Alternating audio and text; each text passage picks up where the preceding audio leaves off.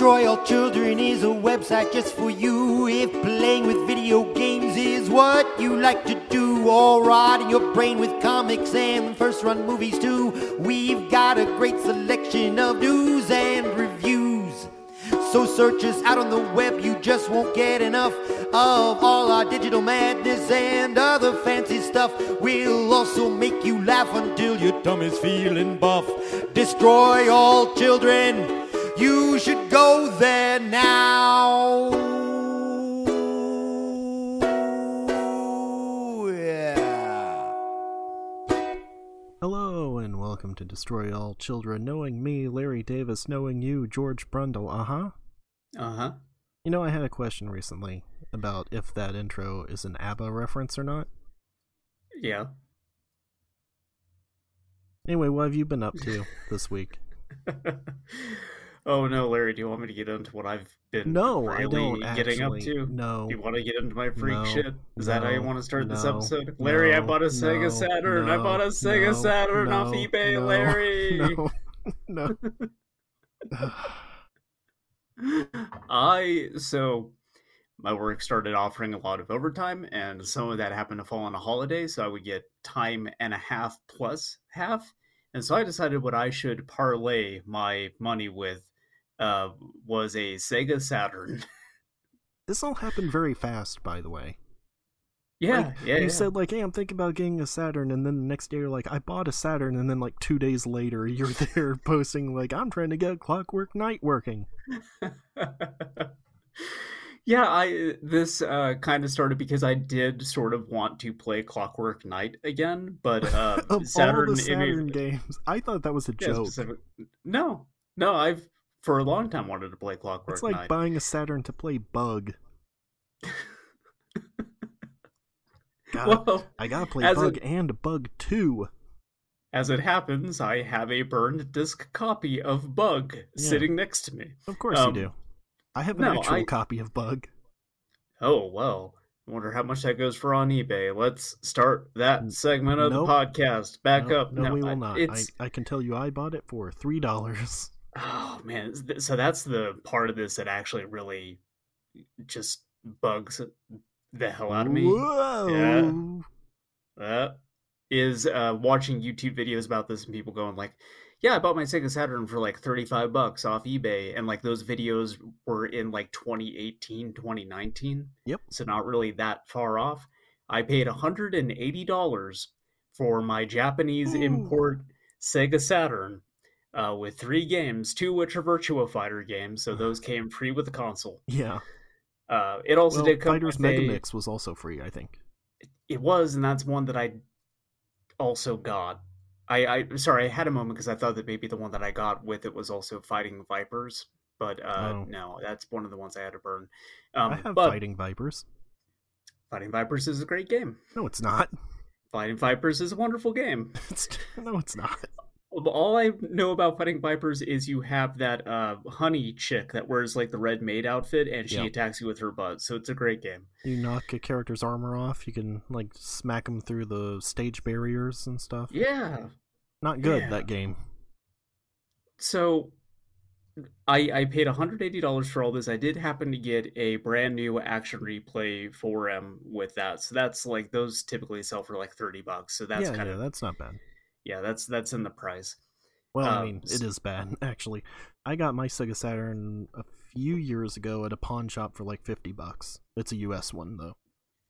yeah, Um, I there's an abundance of Japanese units and I did not find very many uh US units. I wonder why. Yeah, there might be a reason for that. Uh, people buying them up and also them not selling very well to begin with in America.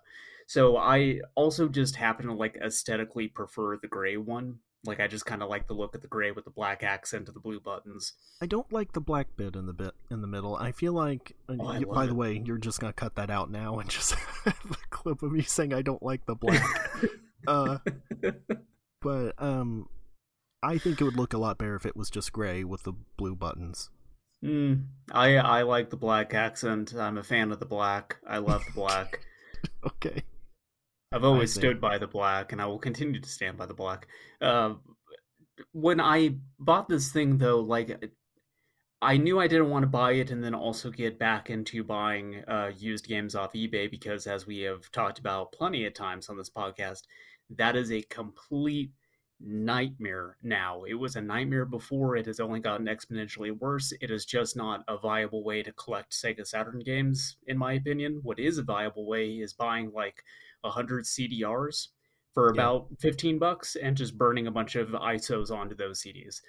And the Saturn happens to be a very easy console to soft mod. You just take the action replay, you take a, uh, a program called Pseudo Saturn Kai, you do the disk swap trick, and that flashes the action replay card, and then it just enables you to run games off of burned CDs. Um, you have to do that every time. No. So oh. all you have to do is you do have to disassemble the console and take the lid off because you have to trick the console into thinking the lid is shut during the entire yeah. process. The console I have happens to be the easiest one to do that with because the switch for that is built into the top lid, so you just have to keep the actual like CD lid closed and that's it. In other ones, you have to like take electrical tape and like tape together a sensor that's like near the power supply. It's a yeah, but you then uh there's a specific timing for the disk swap trick and i happened to get it in one so i couldn't tell you what the exact timing is because i think i kind of just like lucked into it uh-huh. i did it by accident uh, and this will just like load the program onto the action replay. You just let it run its installation, and then you just hook everything back up together. And anytime you put that action replay card in, it will bypass the security check on a disk. Okay. You can take that card out; it's totally fine. You can just then like use the console like normal. Nothing about the console itself changes. It's all done to the action replay card. Oh well, all right. The, the downside to this is it also disables certain features of the action replay card, so you can't like backup saves I thought, anymore. I thought you said it didn't do that. It it prevents you from backing up saves and using cheat codes. It will still expand the uh, memory on the oh, console, oh, okay. so it will still let you do the most important thing, which yeah. is play like Japanese import games that require that. Yeah, uh, like a, a Street Fighter versus X Men. Pretty much any of the fighting games. Yeah, yeah. The Darkstalkers. Um, those are the ones I have. Yeah, uh, Castlevania Symphony of the Night, I think, also requires the expansion. That's weird. Um, but it still lets you use that, and then like Pseudo Saturn Kai has also since been updated to re-enable cheat codes. It's just out of their launcher specifically, uh, which comes at the consequence of like some games for whatever reason do not have the correct cheat codes in it, so it's unusable for certain games. but That's nice. It's still better than not having the feature at all, I guess. So anyway, I, I did that. I've now uh, amassed quite the collection of ill-gotten Sega Saturn games that I'm going to slowly work my way through. What does that mean though? Like, it's not a collection. I mean, it is, but it's like there's no, there's nothing to it. Like, you just download it and burn the disc. Like, so what? Yeah, it's not like I having mean, an actual collection of like, oh, I tracked these down. I got all. Yeah. Got like this. Just yeah, I, I clicked Vimm.net and went to the right thing and downloaded it and well, I I got a, a, a certain redump that you could find on the internet where things might be ah. archived on the internet. yeah, it's really weird that's up. You would think yes, they would have taken that down, but it is. Uh, the, I want to say like several hundred gigabytes in size, uh, but I was able to just go to specifically the ones I want. Just be like, okay, Sega Rally Championship, yes, absolutely. Yeah, that's one of them that I need to have. Radiant Silvergun, absolutely. Uh-huh. It's a treasure game. Sure.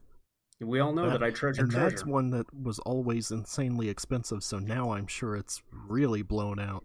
The the downside to this though is there's three games with like major compatibility issues, so they won't run on this thing, and it's mm-hmm. specifically compatibility issues with Panzer Dragoon Saga.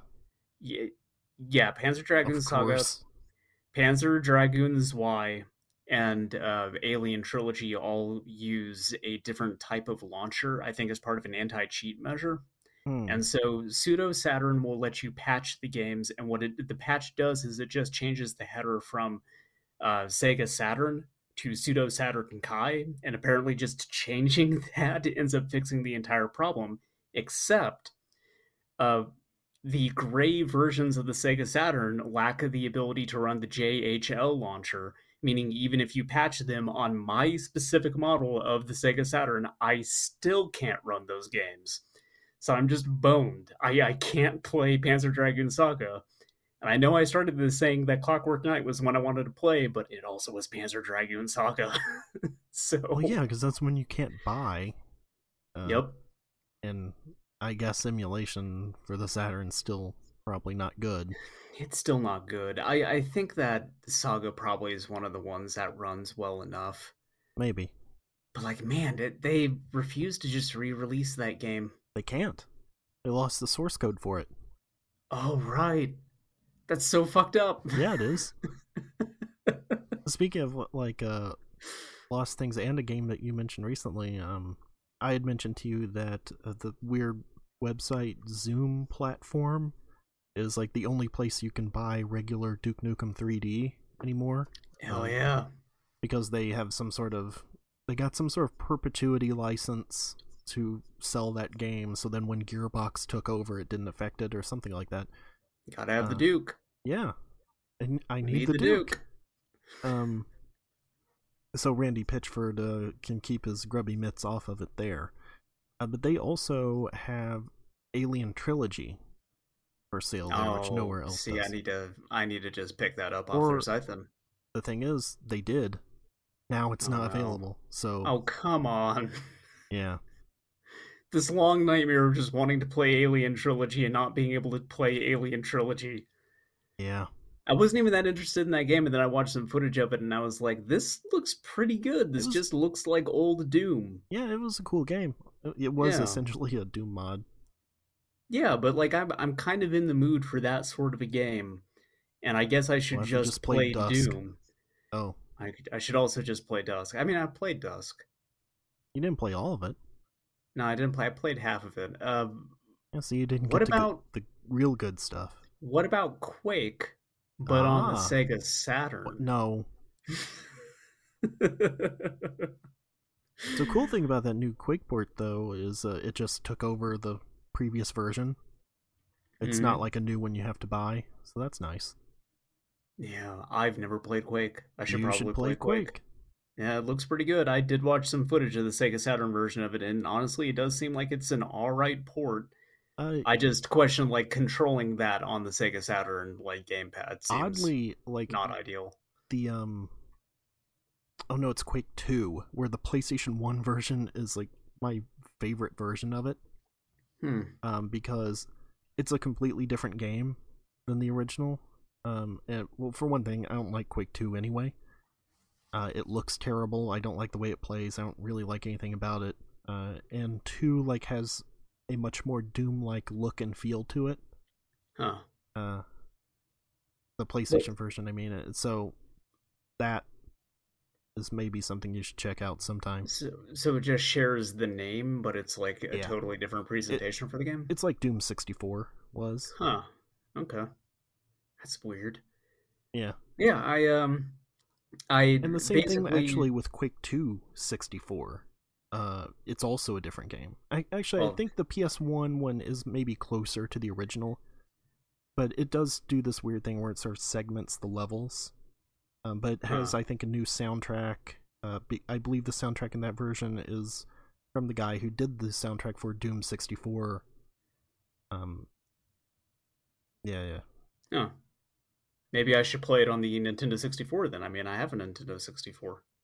No, but it's got that analog so stick. well the Larry. thing is the the oh yeah I mean, it's it- re- it it's made for 3D games. The That- first that- of its kind. that was the thing this new port of quake um, does allow you to play the quake 64 version but i forgot that quake 64 is basically just quake it, was it was quake 2 Hmm. that was the one that was the different game that is much better than the original Don't you just love back in the day when like ports and stuff like this were completely inconsistent from one another? Like you would get a Kinda wildly different experience. Yeah. Like the console architect architecture was just so different from one another back then, whereas like nowadays a port is generally going to be the same thing between different consoles outside of like performance differences. And we'll get into that later because I have some things to say about goddamn Sonic the Hedgehog. oh no Uh, as opposed to every other week I'll just say it now before looping back around to the Sega Saturn. I knew that that Switch version of the game was not going to run as good as every other console because, of course, it wouldn't. I genuinely am surprised how bad it runs, though. I was not expecting it to have as many issues as it apparently does. Like the the long load times is insane to me. I would think that at the very least, being pulled off a cartridge would make it have like consistent good load times. Well, Speaking of performance issues with the Nintendo Switch, I have been playing No More Heroes 3. Oh, no. yeah. So, here's the thing. I'm going to get this out of the way. One, okay. it looks bad. It has yeah. a very low resolution, which I thought was legitimately 480p. Uh, turns out it is actually 720. Um, it's grossest just, looking 720 I've ever seen. It just seen. looks really terrible. Yeah because they're doing some weird anti-aliasing according to Digital Foundry, and that's actually what makes it look like that. But even so, the textures are like legitimately Nintendo 64 level. Oh yeah, I watched some of that DF video, uh, and the bits where they zoom in on the characters look terrible. It's not even the characters, I don't think. It's the environment that looks way worse. Like the the cutscene with um Fu and Damon at the top, and that's an area you see quite a bit the sand area around them it's just like so blurry. It looks like it was like an 8 by 8 pixel map that was blown up or something. It's terrible. Well larry if they made the textures and the resolution so low then i assume the game runs buttery smooth right? Well right? I, I feel like you're going for one answer here but the answer actually is that in gameplay parts it's actually all right. Mm. um so the thing is the open world runs like garbage.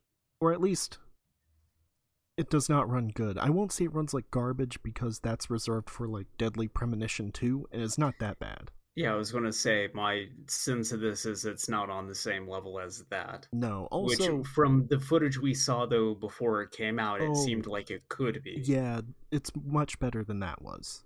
Okay. so they did improve that. Um, I would say it's like in the mid 20s probably, but also everything out of combat is capped at 30 anyway. Oh, cinematic is weird. Game. Well, okay, but then in the actual combat areas, it's capped at 60, and it gets to 60 more than you would think. Is the thing like it does dip? I would say. Oh, actually, yeah, it is like the mid 40s. That was what I had guessed before I watched the video, and it seems like that is kind of the lowest it gets. Mm-hmm. I ha- I haven't seen it like really chug or anything. Also, I disagree that it would have been better at capped at 30 because that would have made it feel very sluggish. It does yeah, hit 60 I... like fairly often. We we had gotten into this on the podcast before how you if I'm remembering this conversation correctly, you can't really tell the difference between resolutions as well as I can, and I'm not good at detecting like differences in frame rate. No, I didn't say that. I thought that we had gotten into that before. No, that like frame rate differences are almost imperceptible to me until it hits like a certain point where it's just like, oh, this is really starting to chug. Uh, but then, like I had tried out the different uh, performance modes in Ratchet and Clank uh, Rift Apart, and just bouncing that between sixty and thirty, and now that's uh, immediately obvious. Yeah, no, I, I was saying that a lower resolution doesn't really bother me. I can tell the difference, but okay. I would rather there... have a higher frame rate. Oh no, no, it was um, it was ray tracing, I think. Oh yeah, yeah. That's what it that was. That was like pretty much imperceptible to me. Oh no, I can I can spot ray tracing fairly easily. But yeah, like uh, resolutions for me to a degree, yeah, I kind of get that because I also thought that when you know I saw footage of No More Heroes three running did not strike me as being 720p. No. I thought it was much lower so, than that. But as a result of this, I've been playing it only in handheld mode, even when I'm here at home, because 480p on it is 480 on uh, in handheld yeah. mode. It's 720 docked, but it looks identical either way. It and told so, me that was like th- 360 or like 240. I would have believed you. So it, it like the low resolution on the Switch screen looks a whole lot better than a slightly higher resolution on a 55 inch screen that I'm five feet away from. So. It's going to be some eco shit where people look at this later and go like, "Why the fuck does it look like this?" well, yeah, it, that's actually kind of the weirdest thing to me is that it looks worse than the first two games, and specifically the visual style of it. They changed. Like it doesn't have that sort of flat shading style that the first two had. Yeah, just Uh, it looks. it, it it looks like Killer is dead, like almost exactly.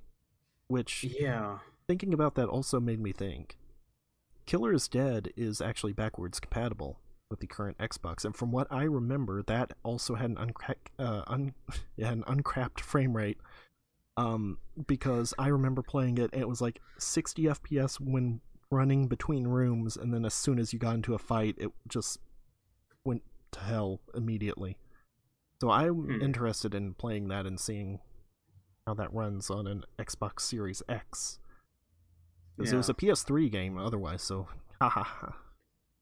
Oh yeah, can't use that. terrible. My uh my limited edition of the PS3 version will remain sealed for now. You want to guess how much that's worth on eBay?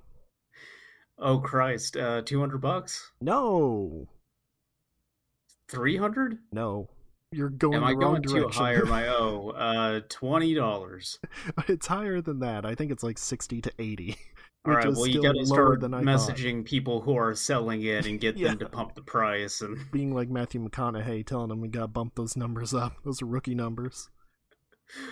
Uh, oh god, the market's terrible. It's the worst. so You- what you need to do is you got to find that site where like they let you buy fractions of a single Mhm. game as like an asset of a Yeah. real item that you don't actually own. Like sell your portion of this like thirty dollar PlayStation Three game. God. I mean, I bought just- that on clearance. It was like ten dollars, I think, for that limited edition. So you know, Oh, it's still just- it's still a good ROI, I suppose. But send it over to WATA. Get one of those cool cases for it. oh boy, first I thought you said send it to Iwata, and I was like, that's going to be difficult. So I am starting a new uh, game grading company. It's called Watto. Uh, Ooh, We're going to be very upfront that we are trying to fix this entire market in our favor. that's right. You'll send me a game, I roll the chance cube, eh? Anita Killer is dead, eh? Red high price, blue low price. It's just 50-50 shot, Watto. Come on, you just flip a coin. Anyway, God. um, Wa- there needs to be a Watto gimmick Twitter account that just keeps trying to push NFTs and shit because that's exactly what Watto would do sure, he'd if be he lived it. in today's society. Uh, okay, so horrible visuals aside, No More Heroes 3 is pretty fun. And I would say that if anybody is listening to this and you enjoyed the previous No More Heroes games, and you do not have a bizarre vendetta against the very concept of the Nintendo Switch, uh, go check it out because it is just what you're looking for if you're looking for No More Heroes. Uh, it has that Suda flavor which has been missing in my life for quite a while. Uh, all the cutscenes are very funny. Um, characters who were previously dead are now back for uh, no apparent reason. Um, maybe some of that was explained in Travis Stri- Strikes Again, but I don't think so. Uh, I know one of them, I think, is explained. Bad Girl, I believe, is resurrected during the course, course of that game. Other than that, that game Hmm. doesn't matter. Like, none of it has any relevance in the plot here. Um, well, this is all very interesting, Larry, but I won't be playing it because I have to play Christmas NiGHTS for my Sega Saturn.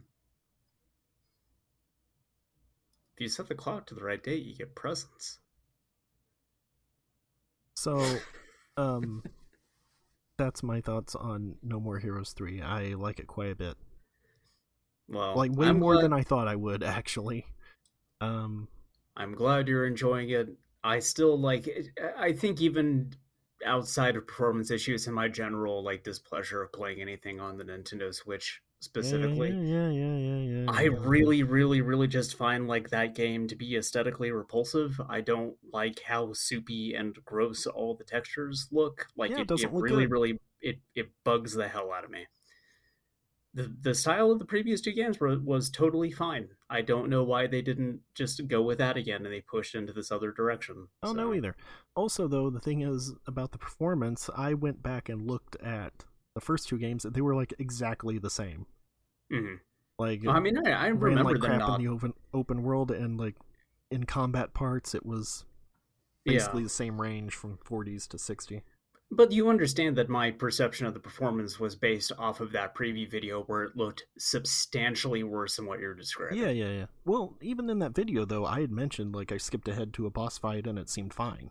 It was just Sure. the open world part that really, it's real bad. But there was also, I don't think, any guarantee just watching that video of how consistent the frame rate was going to be across the entire game. At least not until it No. came out. But but seeing how bad it could get Yeah, was yeah, not necessarily a good sign. Uh, but then, like you, you still got you know its anti-aliasing weirdness and how muddy everything looked from that as well. And that again was also kind of what The strangest, strangest part to me is that they brought back the open world stuff because didn't they get rid of that in two? I thought two had more of it. No, I thought two just like had you select it from a menu, like the various jobs and stuff. I remember so little of two. Uh, I remember like one definitely had it with the bike because you like turn the Wii remote sideways and press a button to do the slide. Yeah, the bike sucked. Uh, yeah. It, It, well, was like guess the worst what? part of that game. Guess what? The bike still sucks. Sometimes you hold great. right and press the slide button and it just slides left for some reason. I don't know. Um, cool what's with cool looking vehicles in video games being complete ass to control because like that the bike looks great but i hate actually riding in the bike. it? I don't like the bike in this one. oh i Looks like too the way much like- the bike looks Looks too much like the reverse trike from uh, Death Stranding. i love the reverse track from death stranding I do that's one of the few but- cool vi- video game vehicles that actually controls well i'm mostly just thinking of like arkham knight that batmobile Oh, looks neat but also i hate it I suppose so. turn into a tank have batman blow everything up very in character Oh yeah, yeah. Batman loves to shoot things. Yeah It's like it's just Neal Adams Batman in Arkham Knight. You have to just think that's what he is. Everyone remembers Batman's fam- famous catchphrase: "More guns, more killing." Uh huh. Um, Uh, but yeah, No More Heroes three. Like, sure, you get stuff like that. It it has the various um odd jobs. It has the same um structure as the previous ones, where you're getting money. You're doing these. Well, one thing that changed is you have to do these preliminary matches before the boss fight. And it's just Mm. the boss fight. You don't have like a level with regular enemies before them. Instead, that's Oh. kind of put into these other matches. okay. uh, which I'm fine with because the levels were always the worst part. But yeah, um, you have chores like uh, mowing grass, picking up garbage, basically kind of the things you'd have before. It Seems like mowing grass is by far the easiest way to get money. Um, the mining one is not worth time because there are also enemies down there that you'll have to fight in addition to picking up the ore and stuff. And Hmm. Don't don't do that. Waste of time. Just mow the grass. You do a cool little turn. You hold down a button while turning, and uh, it makes Travis like do this wave and like the smooth turn. There Yeah, seems to be no reason for it. that. him just being able to showboat while mowing Yeah. the grass is pretty good. yeah, that's fun. There Yeah. are fun things like that in here. There are T-shirt aliens. Give you T-shirts. Do they shoot it out of like one of those T-shirt guns? No, Hmm. they do call you a loser if you haven't met the requirements to get the T-shirt. Okay, well I'm going back around on the T-shirt aliens then. Um, you have segments with Travis talking to his friend. I'm not sure if it's supposed to be a podcast or just like them talking, it involves them talking about like Takashi Miike movies and saying that Riki Takeuchi should be in the MCU. So, uh, that's what I'm saying. Like all of the stuff in between, it's what you're looking for from a No More Heroes. So Yeah. check it out, or wait until it's like thirty dollars, which it probably will be pretty soon. Hey, well it couldn't be worse than Travis Strikes Again, right? Oh, it absolutely is not. The game's garbage. I still think it's really funny that game was uh, what No More Heroes 3 was contingent on, supposedly. Which couldn't have been the case because I can't imagine that actually sold what they needed it to sell. Yeah, also that it was supposed to be like It was like Suda 51's like Dark Tower thing where it would have characters from all of his other games. Except that wasn't in it when I played it when it came out. They added that in like a week later after I had already played one level and was like, "No, thank you." They And- patched all that stuff in. Yeah, and if I Trying had to give like more of a reason for people to buy it or Like, something. I don't know why it was because it was just a week later. So it couldn't have been like something they were working That's so on weird, after the yeah. fact. Because yeah, if I had started that game up and saw Dan Smith from Killer 7 in the opening cutscene, then I probably would have played more of it. Remember but- when games used to just be finished and they had Dan Smith in it? Yeah, Now they have to patch Dan Smith into everything. I know it's terrible. Come on. Anyway, What- please read my very misogynistic article about all this. What if Suda51 said, We need more characters from Killer 7, but he told one of the people at Grasshopper to put Kevin Smith in the game, and they they didn't realize it was the Kevin Smith from Killer 7, and so you just start the game up and you get a face full of Kevin Smith crying. I was gonna say it'd be really disconcerting to just run into weird, skinny Kevin Smith. yeah. His He- he gives gigantic you- fucking shorts. He gives you hockey jerseys like the t shirt aliens. Calls you a cat for some reason. Uh, anyway, Uh, that's well. No More Heroes 3. Hmm. Now, speaking of long delayed sequels, you know what else I've been playing? No, what have you been playing, Larry? Psychonauts 2, baby! Oh shit! All right, I need you to go into my mind and find all the trauma that made me buy a Sega Saturn and just take care of it for me. you can't do that. Uh, That's against the rules. you telling me I gotta live with it? Yeah. Larry, I bought a HDMI converter cable for it Oh. for thirty dollars before I started this podcast. All right. Well, I've changed my mind. I'm I'm getting the door. I'm gonna slap it on your forehead and make my way in there. Uh, so Psychonauts 2, uh, sequel to 2005 game Psychonauts. I believe it's 2005. It was very a late while. Xbox. Um,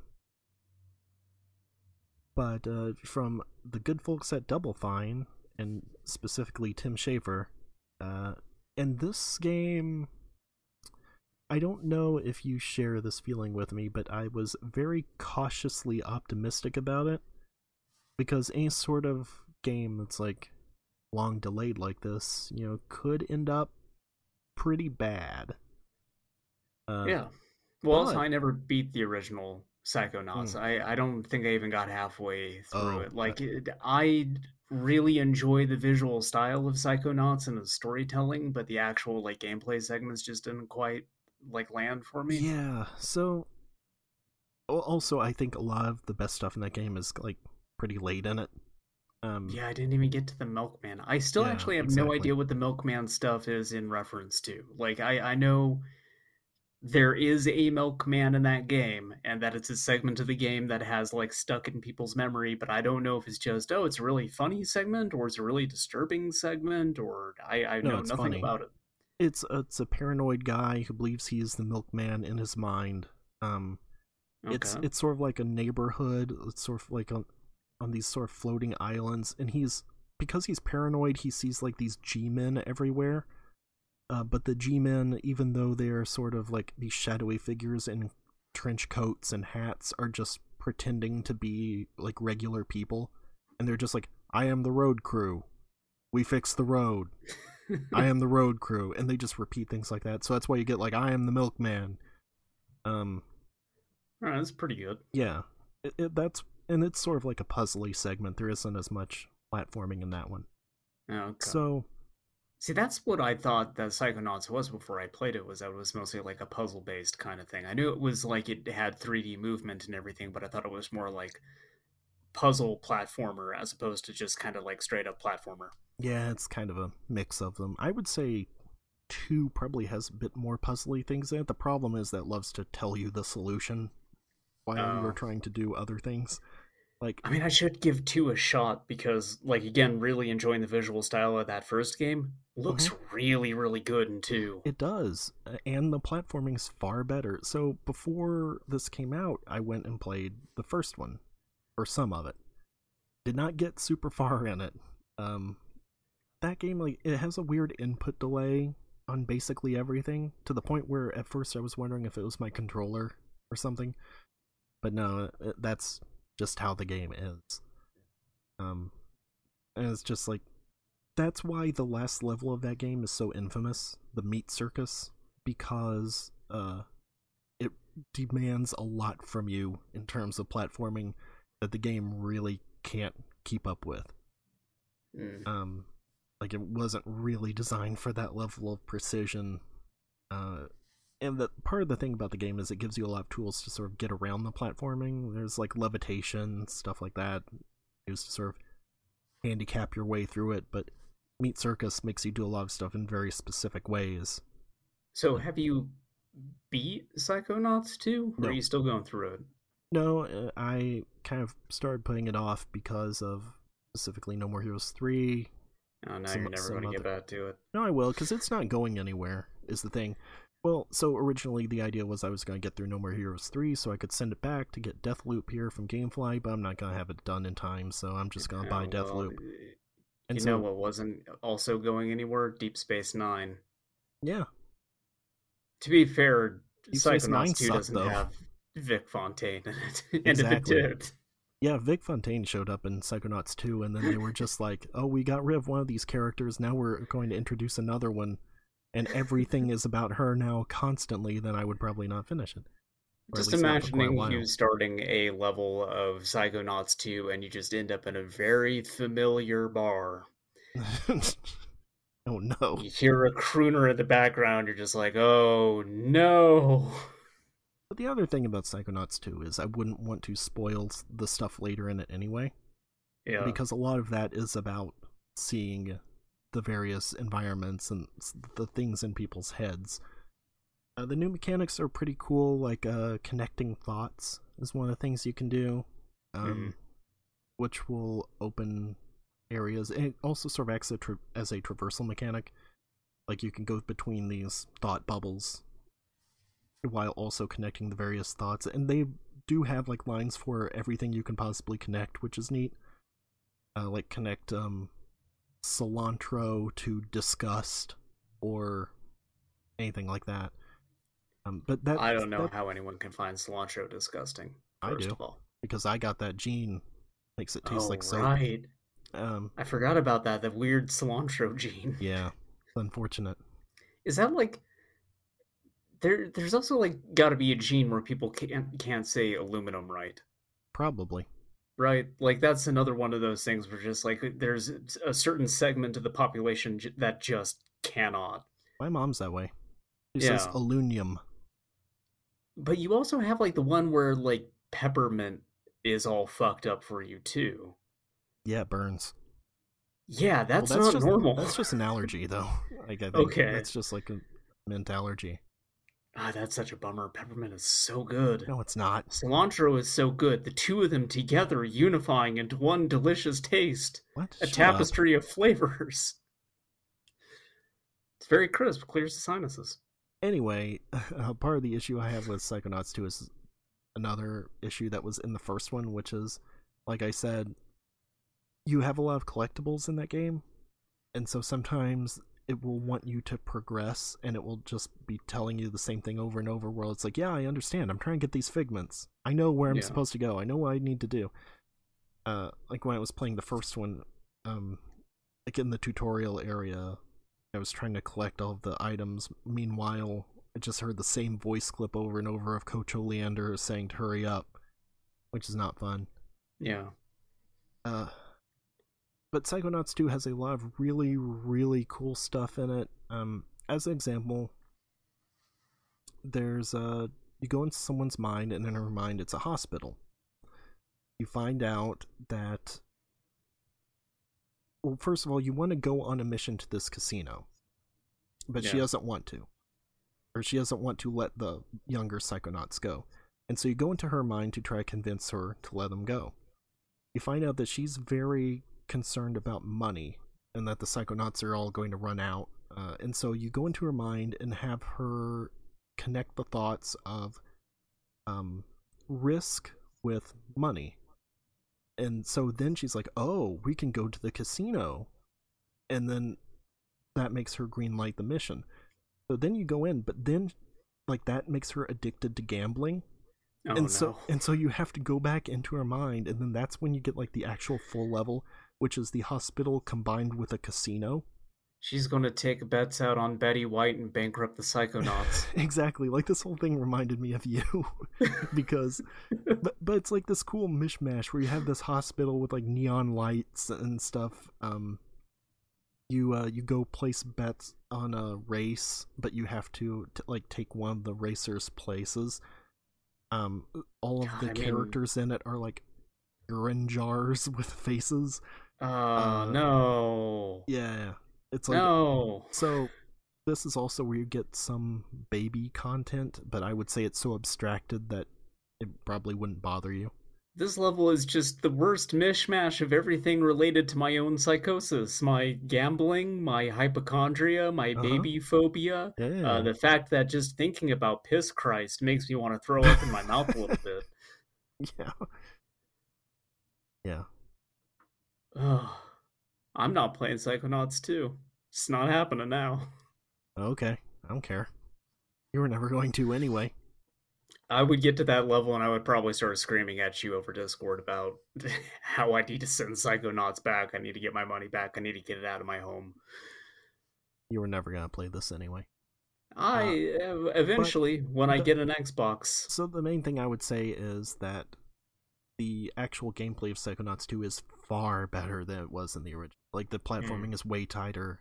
Um, the abilities are better to use. It it, almost feels like Control now with the, um, the telekinesis that you have, uh, uh, Psyblasts, all of that stuff. Which those were in the original game, but they just feel a whole lot better to use now.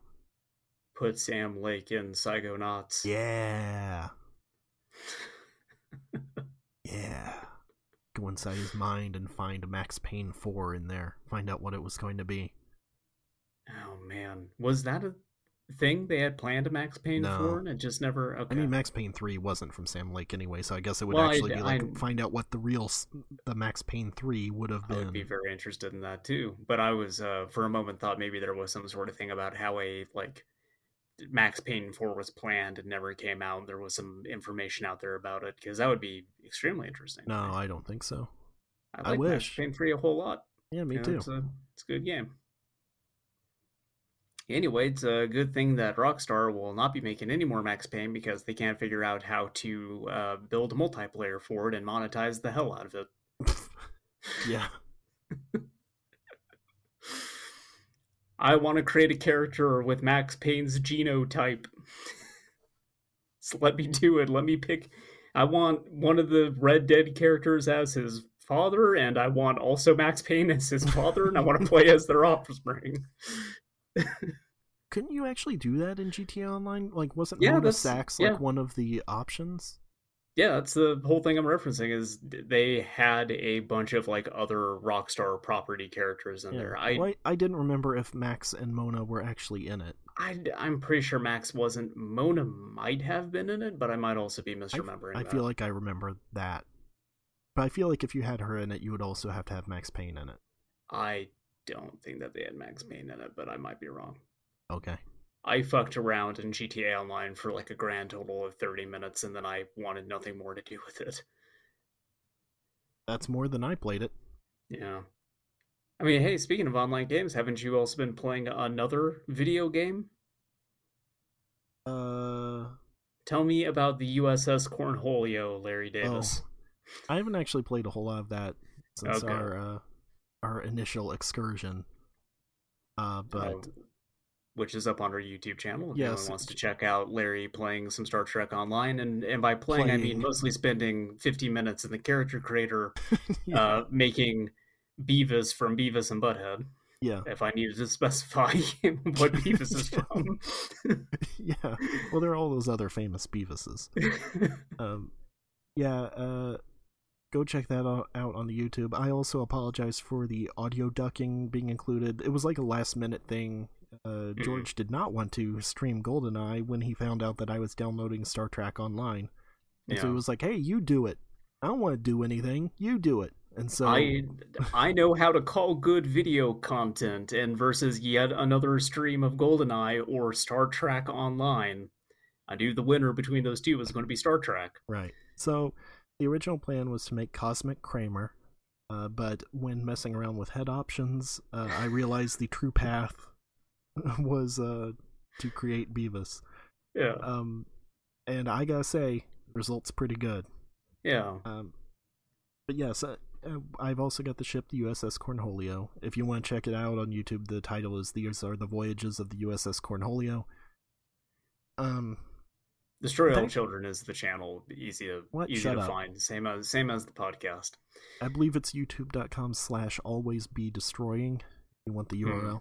Yeah, Um, in fact, I'll, I'll just place a link in the description here to the Yeah. video. But, um, that game's all right.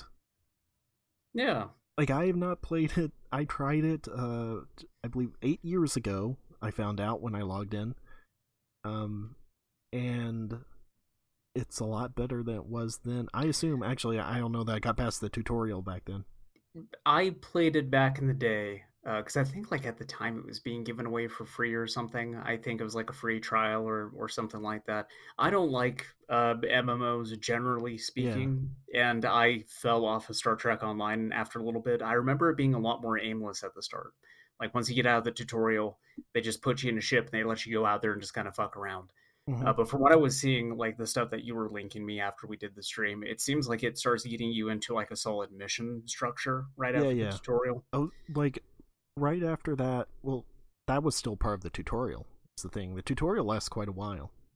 Yeah, see, Um, f- from what I remember, the tutorial is just all based in San Francisco. You do Yeah. the stuff like uh, the Klingon combat thing that happens uh, towards the end of that stream. But Yeah, you were showing me like Quark shows up and it's just like, "Hey, help me out!" Like none of that is a part of the Star Trek Online that I remember. Yeah, Uh, it, which- it sends you into a mission string that gives you like Quark and Nog right off the bat. I'm Yeah. like, all right, this is what I'm looking for. They know what the people want. To thing. be fair, like I think they had added none of the DS9 stuff when we last played that game. well, that I think is not part of the DS9 content. The DS9 stuff I think came out like 2018, maybe Yeah. 2019, something. Uh, because I the most recent to- one is something about Klingons.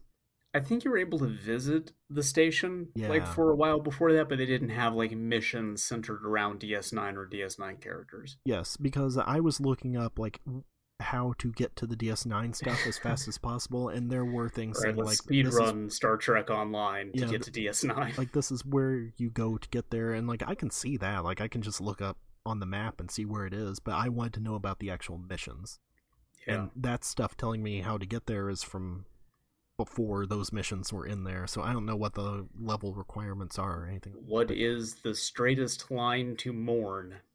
yeah i bet morn was probably in there anyway um but uh yeah that tutorial has you talking to quark and nog captain nog Mm. um, of the USS Chimera. Uh, you uh, end up doing some scans in space. You fight off some Borg. You fight a Borg cube, and it looks bad. And then here comes everybody else. All the friends from Star Trek show up. The USS Defiant is there, uh, and also some other ships. Um, hey, here's uh, Catherine Janeway. She's uh, I don't know why she's talking about all this like deep Earth conspiracy theory stuff. That's a little weird. Have she you heard, have you heard about that shit? By the way, oh god, this is is a Kate whole thing. Mulgrew that I- way into that? Uh, yes and no. the answer is a little complicated. Oh, there was a documentary that somebody had put out uh, about geocentrism, and they had hired Kate Mulgrew to do the entire narration of it. And then afterwards, she had to put out a statement going like, uh, "Okay, I was tricked into doing this. like, I don't remember doing this. I do not believe in geocentrism. Uh, I need to talk to my agent." and like a bunch of other people who were interviewed in it who are like actual like scientists and stuff who are definitely qualified to know that geocentrism is a load of crap uh, also came out afterwards going like yeah i do not recall doing this at all. I think they probably like strung together a bunch of stuff that was like interviews of me for other things or like they made me get into this interview under false pretenses and then rearranged the footage to fit their narrative. That's So- cool. Now I'm just thinking a lot though about Catherine Janeway being into geocentrism as a result of this. It's like Neal Adams. Yeah, Uh, just showing up being like the theory of relativity is wrong, popping out of a wormhole, yeah. screaming about it. Would Janeway be in this? Probably Janeway's uh, going to be in that new Star Trek Nickelodeon series. Apparently, Oh, okay. I think it's just like a hologram though. I think I she's like she- a training hologram. Yeah. I thought something happened to her at the end of that series. Maybe not. Oh No, she's fine. Well, a a version of her is decidedly not fine. Uh, Okay. The end of that series is uh, future Janeway goes into the past and tries to move up the timetable for returning home because I guess something bad happens otherwise. Uh, but she has to sacrifice herself to the Borg in order for like the main timeline Voyager crew to accomplish their mission. Yeah, something like whatever. it don't Just- matter. They just sent Neelix. Neelix is off the. Neelix is off the show by that point. I think they get rid of him like a few episodes before the finale. Yeah, Wow. he's like an ambassador that to that quadrant. I, I think they were like, yeah, we we can't have you walking around on Earth. we need to get you the fuck out of here, man. Is a pox, a blight upon the Yeah. surface of our planet. Frankly, we've taken you way too close to Federation space as it is. Uh, Uh, But yeah. Yeah. the the game I think from what I read takes place like 30 years after DS9, which I think is like pretty much con- that's concurrent with Voyager because you'd have the Maquis, so yeah. okay. I, I guess you would probably still be around. Probably an admiral by this point, I would guess. I got asked by someone uh, on Twitter, not even responding to any of like the actual content related to Star Trek that we put out. I just posted that picture again of like Homer saying "I love solids" and comparing it to Odo. yeah. Uh, but just some random dude showing up asking me like for recommendations about books for Deep Space Nine that are considered canon and uh, specifically focus on like what's everyone on the station up to nowadays. Uh, and I was like, man, I don't fucking know. I don't read books. Yeah. well, I definitely don't read Star Trek books. Asking the wrong person for that one. Yeah. I directed him to the Deep Space Nine content of Star Trek Online, so I did my part. Okay. As far as I know, everything in the in Star Trek Online is canon. I think so. Yeah. Um, very similar to uh, the Matrix Online. Yeah. That's all canon. I need to go back and watch the giant bomb video of the Matrix Online going offline. Yeah, yeah, yeah. Those Those shirtless ones- guys dancing on the roof. That really happened. That in happened. That's canon. Yep. Yep. They'll reference it in the new Matrix movie, I'm sure. Uh, well, they'll have to. Yeah. What wasn't there like a Matrix game where it didn't really have an ending? It just like cut to the Lebowskis going like, "Huh, how about that?" The anyway, thanks for playing my video game. Yeah, that's right.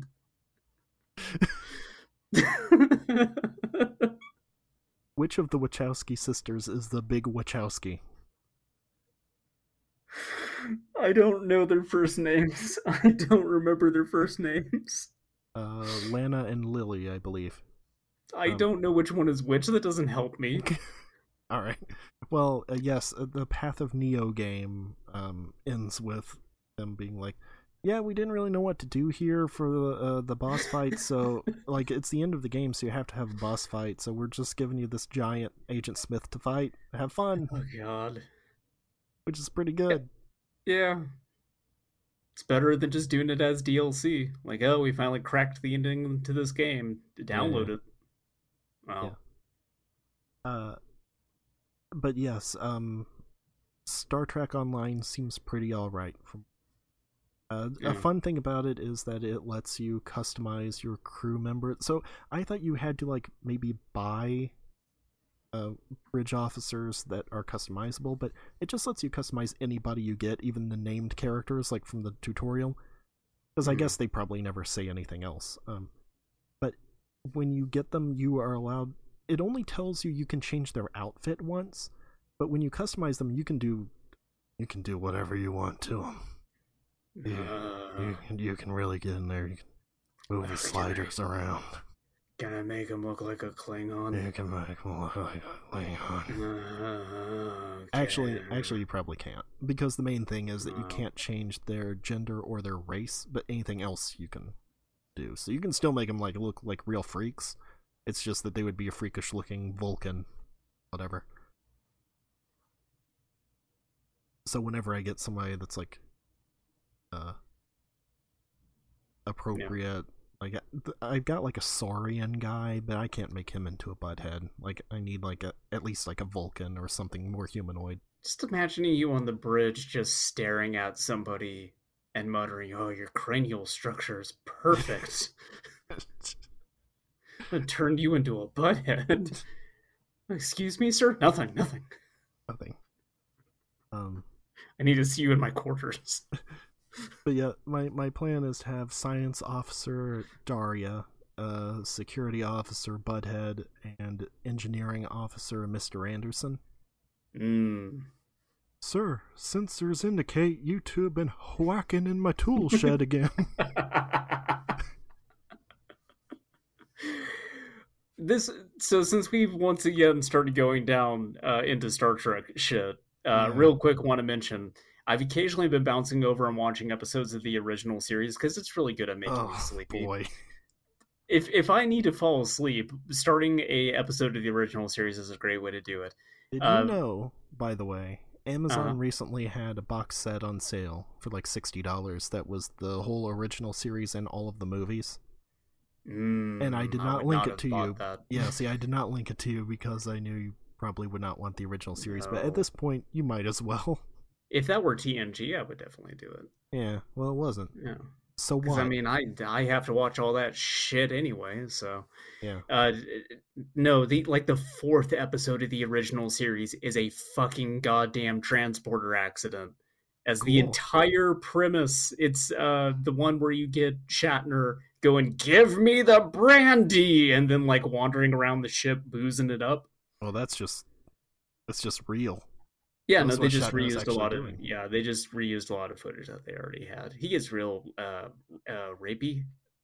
Uh, yeah, he's Captain so, Kirk. so you know. Um no that that the premise of that episode is they beam Kirk back up, but I guess there's some sort of like ionization and a second Kirk ends up getting beamed up, but it's like nega Kirk. It's the opposite of Oh, no. Kirk in every way. So he's just this like slobbering drunkard who is just like rampaging around the ship. That sounds pretty good. It's great. It's actually like I think the first episode of the original series I thought was all right. Uh, so I recommend you watch at least the first twenty minutes of that, which is all I saw before I passed the fuck out. Well, okay, so something about Star Trek Online is there was a humble bundle a while back uh, that uh, include it was like RPG books or something. But one of the bonuses was include a code for Star Trek Online that would give you the DS9 uniforms. Uh, and so, friend of the show Max uh, had gotten that bundle and gave me that code for it. Um, or actually, no, it was a friend of his that got the bundle. He got that code from it for me. And this moved through a lot of hands, Yeah, yeah. Uh, but anyway, it got to where it needed to be, and Well, that's the most important thing. apparently not, because that code doesn't work.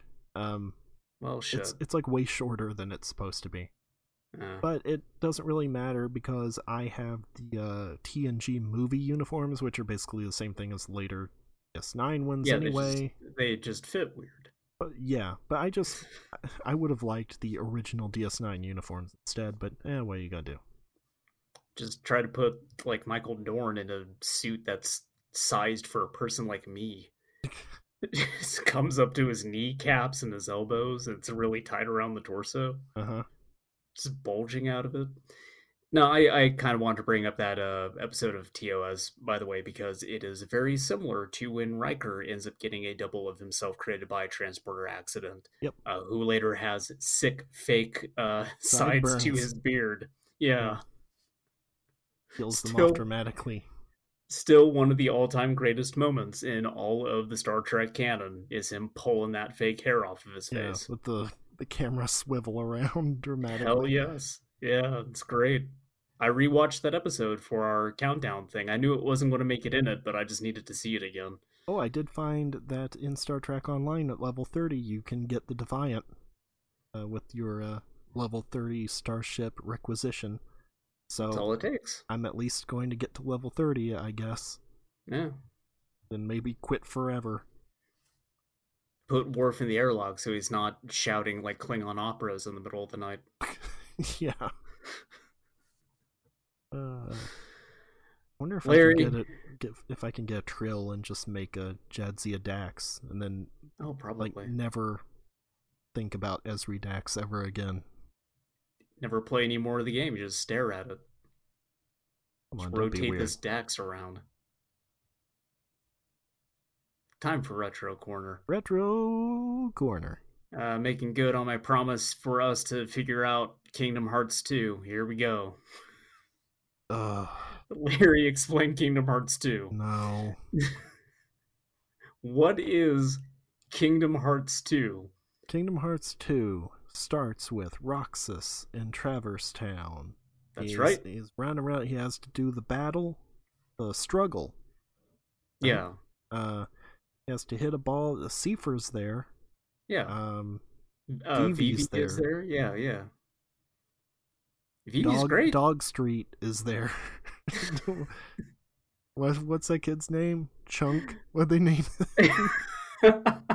Chunk. He's just he's got the jersey. He's got a Kevin Smith's jersey that says Dog Street. Fatso, I think is the name of that character. That's a ghost in Casper. Please. Uh, uh, yeah, Stinky's here too. Uh, Roly Poly, he is called. we've got a thin Alec Baldwin in this game. It's real weird. Uh, Christopher Man, Lee as- is in this game. can I just say, as a kid, uh, seeing Dan Aykroyd run out of the Casper house Yeah. was was one of the all time best moments in like childhood cinema. I agree. It's fantastic. That's how you do a fun little reference to something. Now everything now that would be like, oh, this ties into the Ghostbusters universe. Yeah, They're going to do a. Casper crossover movie. It's world building. And, Ugh. Anyway, yes, uh, this all opens in play- Traverse Town. We all right. You, Yes.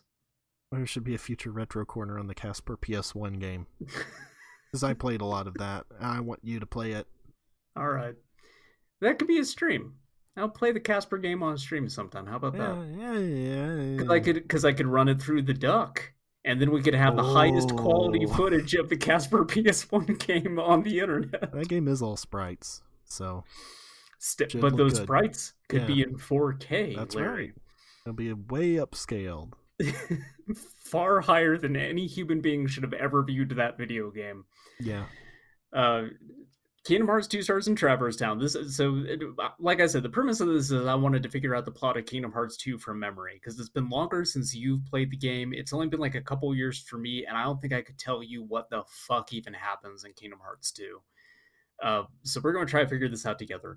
Traverse Town, I remember, is a world that exists in the mind of Sora, whose memories are being repaired after the events of Chain of Memories, a game that no self-respecting human being has ever played. yeah, it's terrible.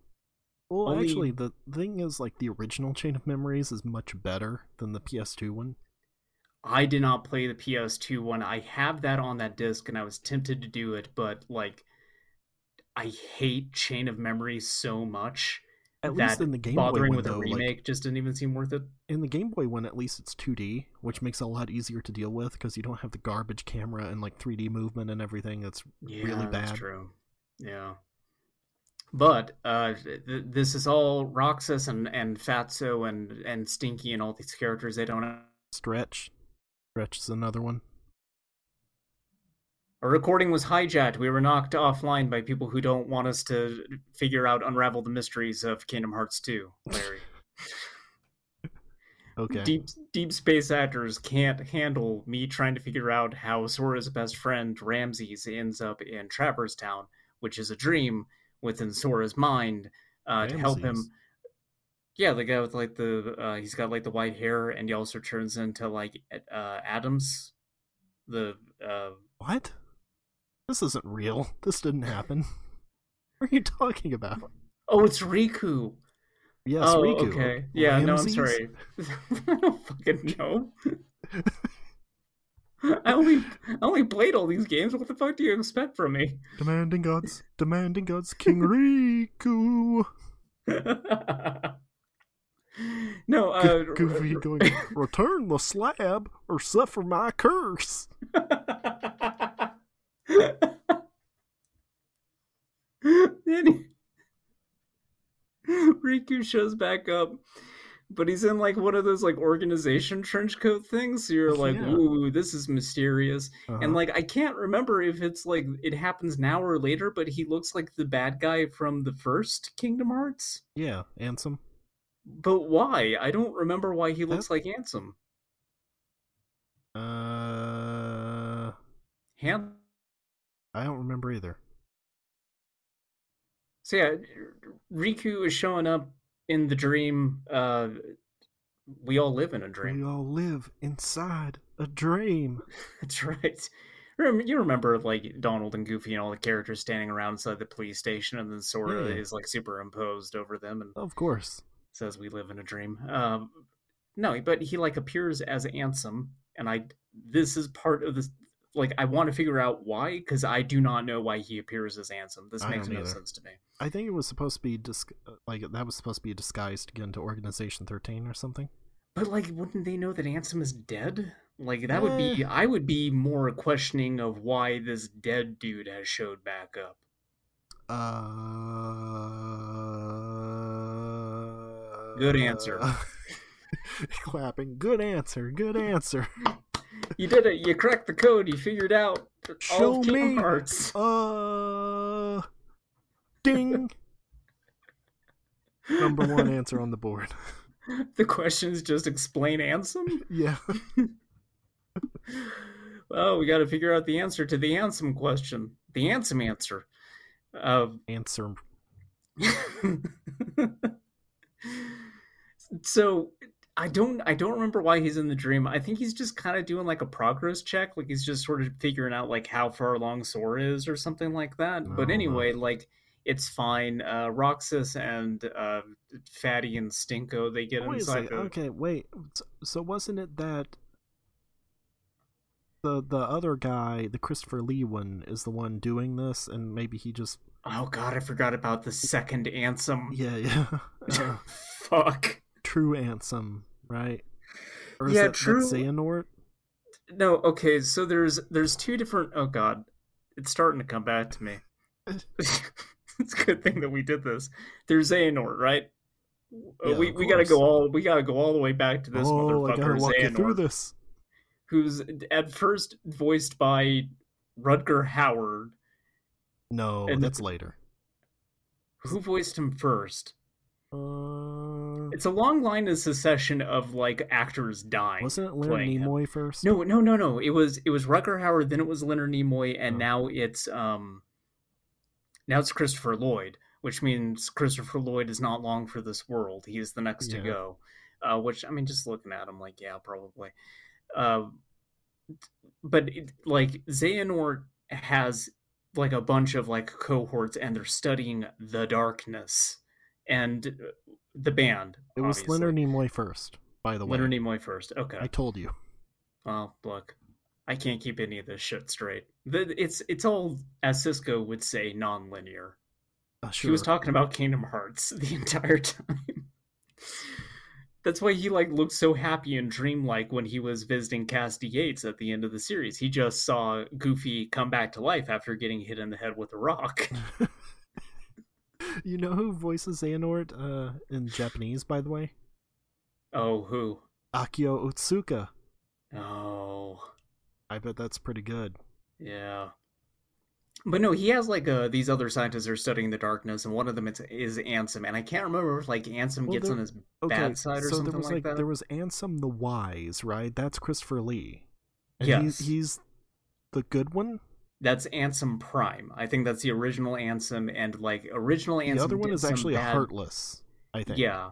So like original Ansem, I think he did some bad stuff, but he's still a good dude. Like Yeah, there's so- some of that in this because I think that he gets to the point where he's very Garak like, where he's just like, you should just like kill this person. What's wrong with you? But isn't so Ansem the Wise then would be um, a nobody?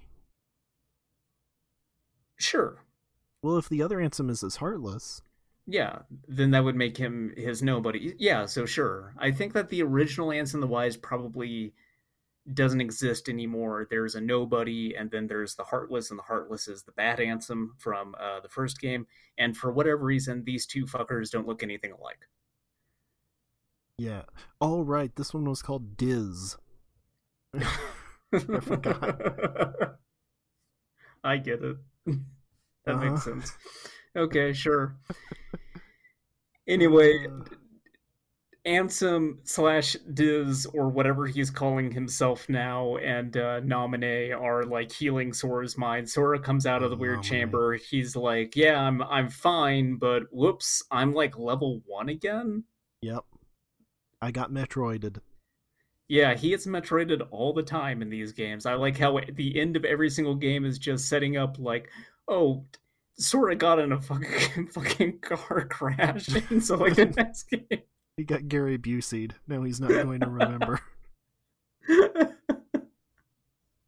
so we're talking about starring in the Buddy Holly movie. Yeah. Oh god. So Sora's Sora ta- back. Sora talking about Sail Cat Fondue. Yeah. Uh, Sora's back. He's got a new roadkill cookbook out.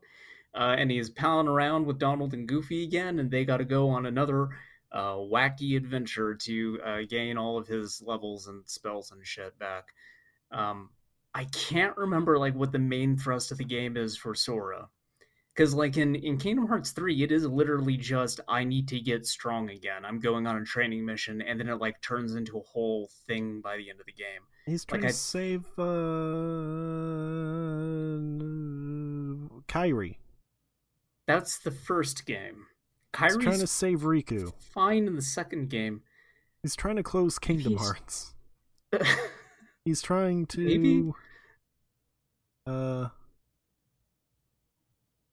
uh Kingdom Hearts 2 is a bad game. What's Sora trying to do in Kingdom Hearts 2? He's trying to find Eddie Murphy in the Mulan world. Oh, right. The Mulan world sucks. Yeah, it does. It's not a good world. Uh, Uh, most of the worlds in 2 are not good. okay, so there's no reason for us to again.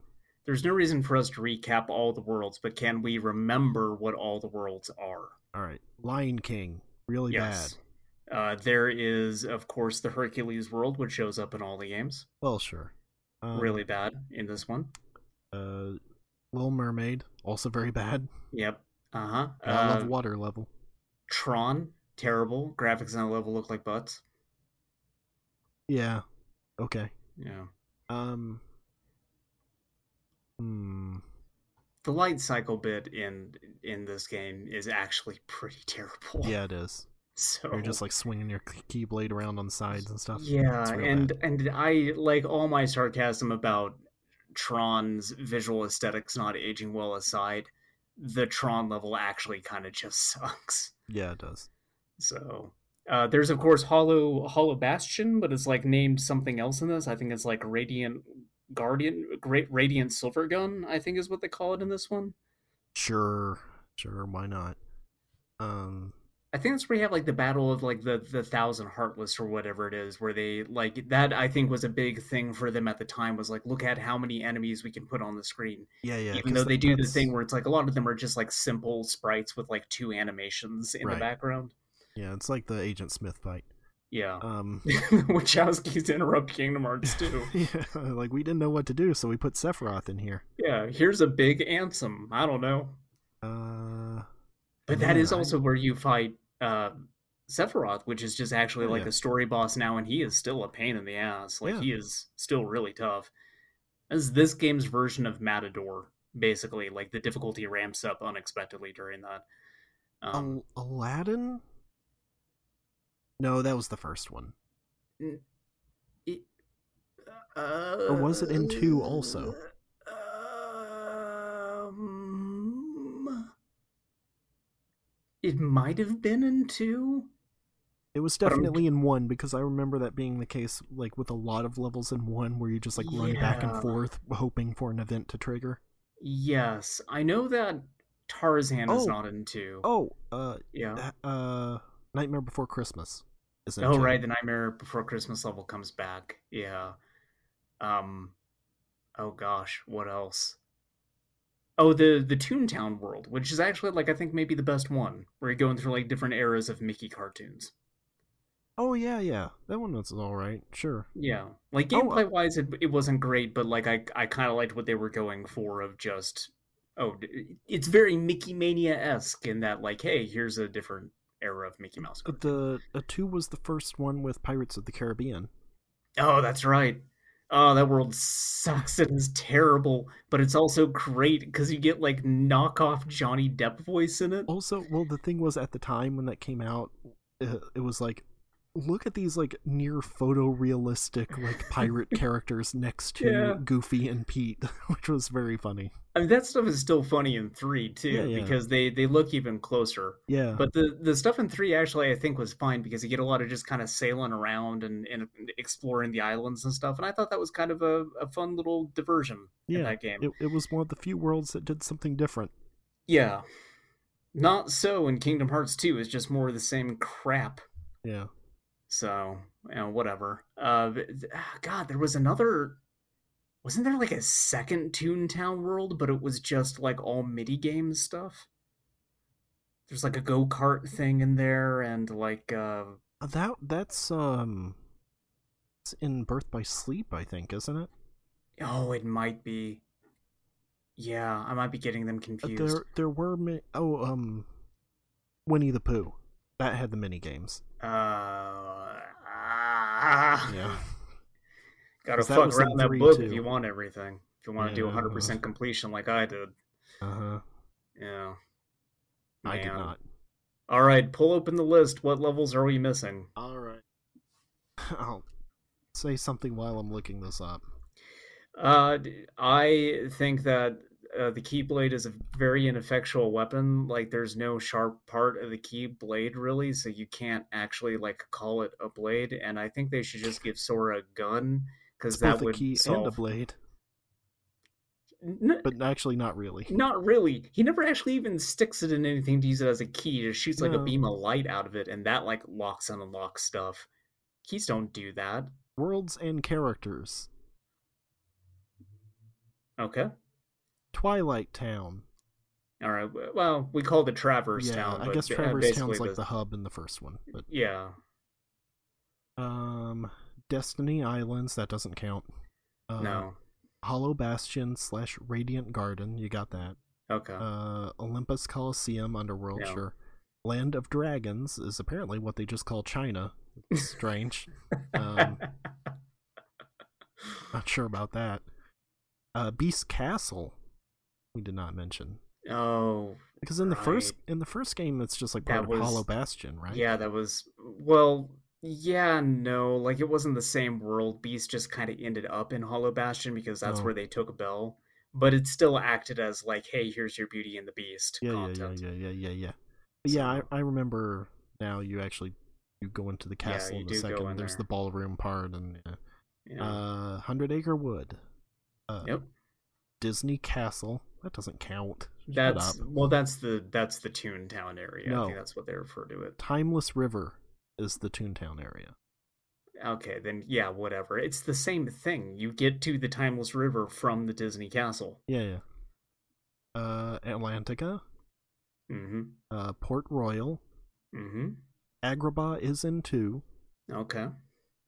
Halloween Town and Christmas Town, Okay. Pride Lands, Yeah. Space Paranoids.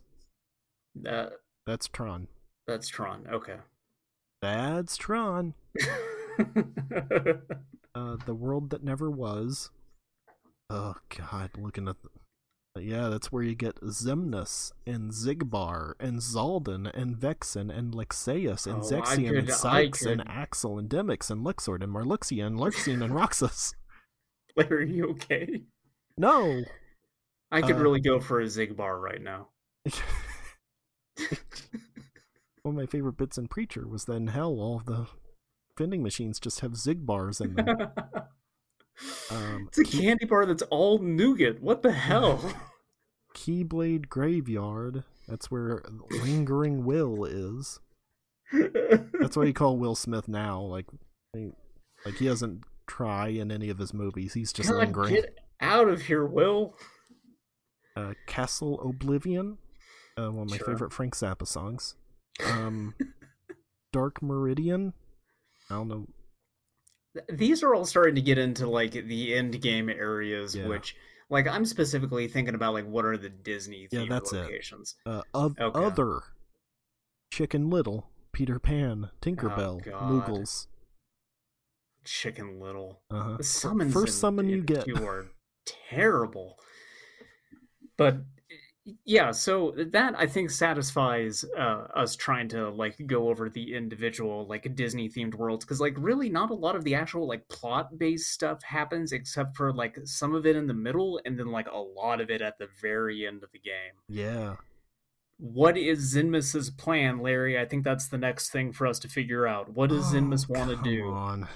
Um. So other the- than getting Xemnas- that dumbass outfit that is like white with a bunch of weird like black accents on it. So Xemnas would be Ansem's nobody.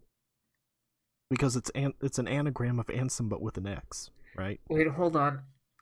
So, but I thought that Ansem's nobody was Ansem slash Diz, but then his Heartless was Ansem. But so then, like, does can a Heartless also make a nobody? Is that what so. Xemnas is? I don't think so. You can't have two is it- nobodies. Or no, okay, wait. Xemnas Xemnas is the Heartless of Xehanort? Or would he be? Well, no, because everybody's got a little bit of Xehanort in them. Is the For thing. sure. Got a little Xehanort in me. I'm gonna put a little Xehanort in you. Or is it okay? So Xehanort had absorbed he had Norded uh the tall guy, right? Like that's lingering will. He Nords everybody all the time. That's the fucked up thing about this. Like, I don't. It's it's more productive to say who has not been Norded than to try to figure out who has been. Sora never got Norded. No, Sora also gets. Well, yeah, I think it's like. I think it gets like kind of Norded because there is that like evil Sora that shows up in Birth by Sleep. But that's also a weird thing because like evil Sora shows up in the past. Aqua never got Norded, right? She just like got sent to that She got she was she sent got to the beach from Death Stranding. they they yeah they sent her to hell Yeah. and while she was there she kind of became evil for like a little bit but then like they pulled her out of it so it was like fine i think she has like a heartless in there because like there's an evil version of her that she's kind of like fighting against in the like uh uh birth by sleep kingdom hearts 3 prologue Zero point three. 8 version 5 thing yeah th- uh, there's there's an evil version of aqua but we're getting way too far away from kingdom hearts 2 which is what we're trying to figure But out to to understand too, you have to know everything else, which is why it's so terrible. yes i don't remember how Xemnas comes into existence I don't know. I guess Because- I, I thought that he was the heartless of Xehanort. I think that like maybe yes, but also no. I think that's one of those things where this made sense probably at the time because you could say something like that, but then later on it became so convoluted that it's a weird thing where it's like, yeah, somehow one character has like two different heartlesses. Actually, I think oh my god, I think that is what it is. Okay. I think it's that because Xehanort is in so many fucking bodies that like it is another version of him because he can like split it off so many times. I think it's that the dude, the lingering will, right? Okay, so that guy Yeah, got sure. Norded. And so I think it's that Lingering William. dude's- Yes, I think it's lingering Williams nobody because Okay. all of all of Sure. the uh, all of the organization members are nobodies. So he's not a heartless. Oh right. Yeah. Okay. okay, I think I we was finally close cracked that one. Yeah. I'm just a, I'd like to imagine that this is like the episode where we talked about uh, the episode one pod racer and someone left an angry review that like this manages to trigger some sort of like search engine optimization. And someone who's very familiar with Kingdom Hearts listens to this and it just completely breaks them as a human being. It's like it's someone already just, broken me. someone just screaming because they know exactly what Xemnas is. I still just I don't know what the plot of two is. Yeah, we're talking about like the end of the game, and I still don't know.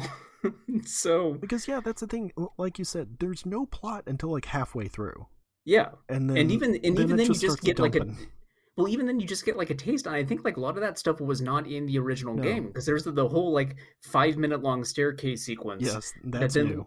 Yeah, and that leads down into like the organization complex, and they have a conversation down there that fills in like a bunch of plot details that aren't in the original game. Right. So like initially, you just have that like uh one thousand guy heartless.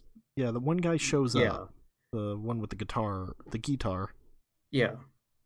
That's who becomes it. like a who becomes like a good guy later, but like you you totally kill him, and then he's just like alive in the third game. It's very No More Heroes three. Yeah, kind of. Not nearly as cool. the guitar guy is starting up a podcast about Tak- Takahishi Miike. Wait, who? Tak- Tak- Ta- Takahashi Mickey Mouse? That's right, this Mickey Mouse motherfucker who made Visitor Q. They do specifically Ooh. mention Visitor Q, by the way. Ooh, Larry, What? Visitor M. There's your podcast name. Coming up with Great. the title at the like hour and 30 minute mark. uh-huh. Um yeah, I don't I don't remember why all the characters are there at the end of the game. I don't recall why everyone goes to that location, why they all congregate there and what like the main thrust of the plot is for Sora. For Xemnas and the organization, I think it's like the the typical thing that they do in all the games where they need like they want to open up Kingdom Hearts, right? Yeah, of course.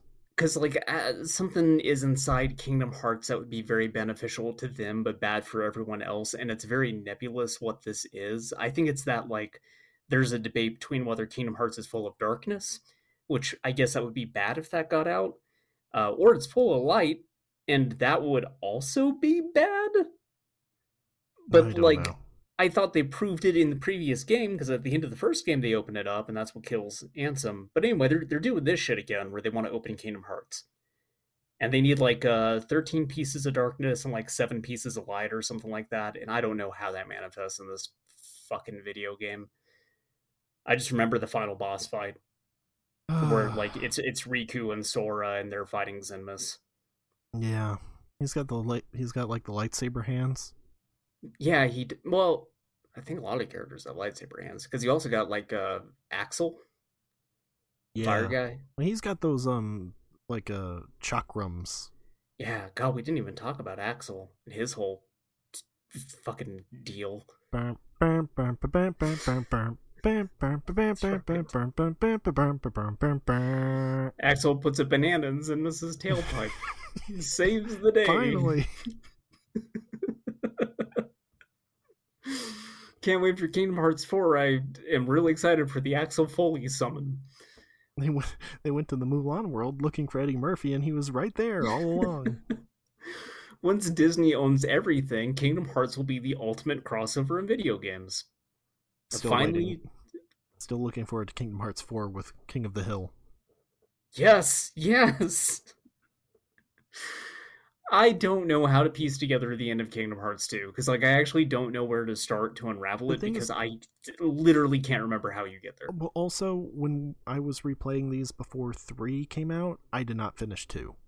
I got to the part where it was like, alright, now you have to do all the worlds again. I was like, nope.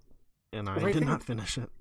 I think I remember, correct me if I'm wrong, but I'm pretty sure we had this conversation when I was playing it where, like, maybe uh, two thirds into the game, I was like, yeah, so far all this is, like, making total sense to me. And you were like, yeah, wait until you get to the end. Yeah. that's where everything gets completely bonkers because like part of me wanting to play 2 was hearing that this game was absolutely insane like kingdom hearts 1 it has a lot of weird shit in it but like it's no, still one, one is it's pretty still readable straightforward. yeah i mean it, it's still weird in in kind of a hokey anime sense of like Yeah, characters pontificating about the darkness as like a nebulous thing It's but- just a whole lot of them saying hearts, darkness, hearts, kingdom hearts, darkness, like over and over. Gosh. yeah but like you can still follow along with it Yeah. like it, it it makes sense you can read it as an audience then you get to two immediately you're like who's roxas Yes. who's fatso why is riku here? Why does he look like the bad guy from the first game? Is he inhabiting that dude's body? Is he possessed? It all goes immediately off the rails. It sets up a bunch of like interesting mysteries at the start of it, then like the entire middle of the game does not address any of that shit at all. And when you get to the end of it, the answers that they do give you make no goddamn sense. Partly because you're already like 30 hours away from that content, so you barely remember any of it. yeah. And Jeez, partly be- so long. yeah, and, and and then partly because it in no way is satisfying when they actually start to explain some of what's going on because they're still dropping like for every mystery that they solve, there's like five more that pop up. Mickey shows up at one point and just says, "Are you all talking about the darkness?" And he's like wearing a little black hoodie. Yeah, like, do they ever explain why he's wearing an Organization 13 u- uniform? Like, Um, yeah, this is one of the few bits I actually do remember is something about those uniforms. No, something about those uniforms is like a sort of magical barrier. It it Oh, allows you to it allows you to I think safely traverse the dark. that is definitely something. Okay, well, other characters have done it without wearing those. But that's definitely a thing where Tetsuya Nomura was just like, hey, look how cool Mickey looks in this outfit. and then they came up with a justification for it later. Sure. I mean, that would also be a fun discussion is trying to figure out the practicality behind half this stuff even existing the way that it does. Like trying to get into Tetsuya Nomura's head and, and figure out why. I mean, they also, like, Mickey managed to find or make one of those uniforms, which is not only short enough for him to fit in, but also has space for his ears. Yeah, it's kind of cute. I like that. Yeah. It's adorable. The thing is, though, Kingdom Hearts 2 has nothing as good as the bit in Kingdom Hearts 3 with Woody. No, it doesn't. I mean, the, the Mickey showing up and, and just being like, "Hey, I heard you guys were talking about the dark, the darkness thing," is is Well, pretty good. But but Woody just being like, "I feel sorry for you because no one loves you and you will never have friends," yeah, is fantastic. the unparalleled savagery from Woody, and then also him just being left to rot in this alternate dimension.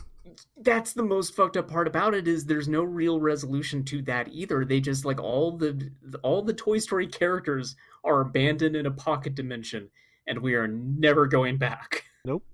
They're just gone forever. God. Anyway, Kingdom Hearts supposedly is a complete series now. Except no, it's not. Nope. There will inevitably be more uh, whenever they finish the Final Fantasy VII remakes. Did I you ever assume. look into the the DLC, like what's actually in that? I I didn't. I I kind of heard that it's a lot of just uh Battle arenas and things. yeah, and also like in true Kingdom Hearts fashion, the end of three ends up posing a lot of questions. It raises a lot of new mysteries that need to get solved, and you would hope that the DLC ends up wrapping that all up because Kingdom Hearts three is ostensibly the final game in the story, uh, or at the very least, it's the end of Sora's story. Except apparently that DLC does not actually wrap anything up at all. So I just did not bother with it. As soon as I found out that it did not actually provide a conclusion to anything, I just decided to stop caring. I mean, it does apparently in Stor- Sora's story, and also Xehanort's, because Sora myrtleizes him. Yeah. Um, but then the end of that was um, Kick this guy's ass so hard he his voice changed three times. yeah. it. The end of it was they, there was that mysterious chest, right? And like yeah. Pete There's that- and Maleficent have it, and then there's the one Org thirteen dude. Uh, dude, it's like I was behind it the whole time. Yeah. He's a wacky guy. He's like the jokester. Uh, and he's time traveling, and he was like, "Oh, I've set up all these events like hundreds of years in the past, and I'm still around. And you found my box, my magic box. I need that box. That box is Box. very The important. box What's in the box, though? could be anything. Could even be a boat. It's Kairi's head. Oh Sora was wrath the entire time. well. Guess we should have seen that coming. but yeah, like I that is the stuff specifically that I think does not actually get directly addressed that I think is there to sort of set up future games and that is the stuff that is the most infuriating to me because I watched that entire uh, video that they package in on that disc explaining the plot of that mobile game and Oh, and boy. and none of it none of it is like looped back to pretty much at all. So I wasted like two hours of my time just sitting through that crap. That's just like Travis Strikes Again. So I I realize now that you probably haven't watched it, so my reference about Sora becoming Wrath is not that far off because all the characters in that game are based off the Seven Deadly Sins. Oh, of course. And he and he is their leader. Great. so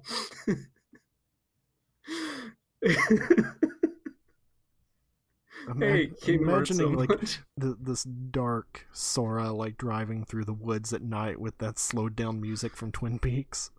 Yeah, he stops off in a diner, puts some guns and some grease. Or no, they're keyblades. He disarms some some rednecks with keyblades. I'm talking about Mr. C, not the other dimension at the end of the. Oh, series. but that's but see that is how Kingdom Hearts truly would end because there yeah, are. so. Tetsuya Nomura is nothing if not the David Lynch of video games in that he will not provide you answers to fucking anything. Like that's where Woody is stuck now, though. Like Woody yeah. would be bent over in the street saying, "What year is it?" Yes. Bo Peep screaming is is yeah. how the series ends. Just a hard cut to black. Oh God. Well, uh, I think we figured out all the Kingdom Cracked Hearts too. We did it. Yeah. Yep. We cracked the uh, RE code Shut chain up. of memories. Uh, 2.7. Shut up. Ratings for Kingdom Hearts 2. Oh boy. Um what was the number in uh, uh the something over something days?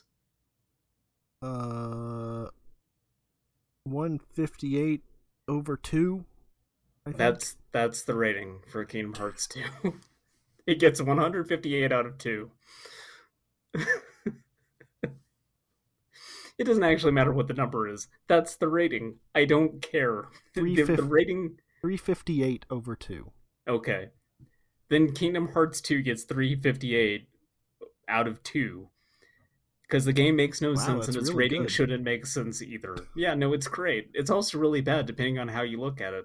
Uh, no, uh, but who I knows what I who knows what I really mean by that? If it's 358 out of 2, that's extreme that's by far the best rating you've ever given anything. I am going to treat you to some sea salt ice cream after the podcast, and then I'm going to hit you in the head with a rock. oh no, I'll die like Goofy.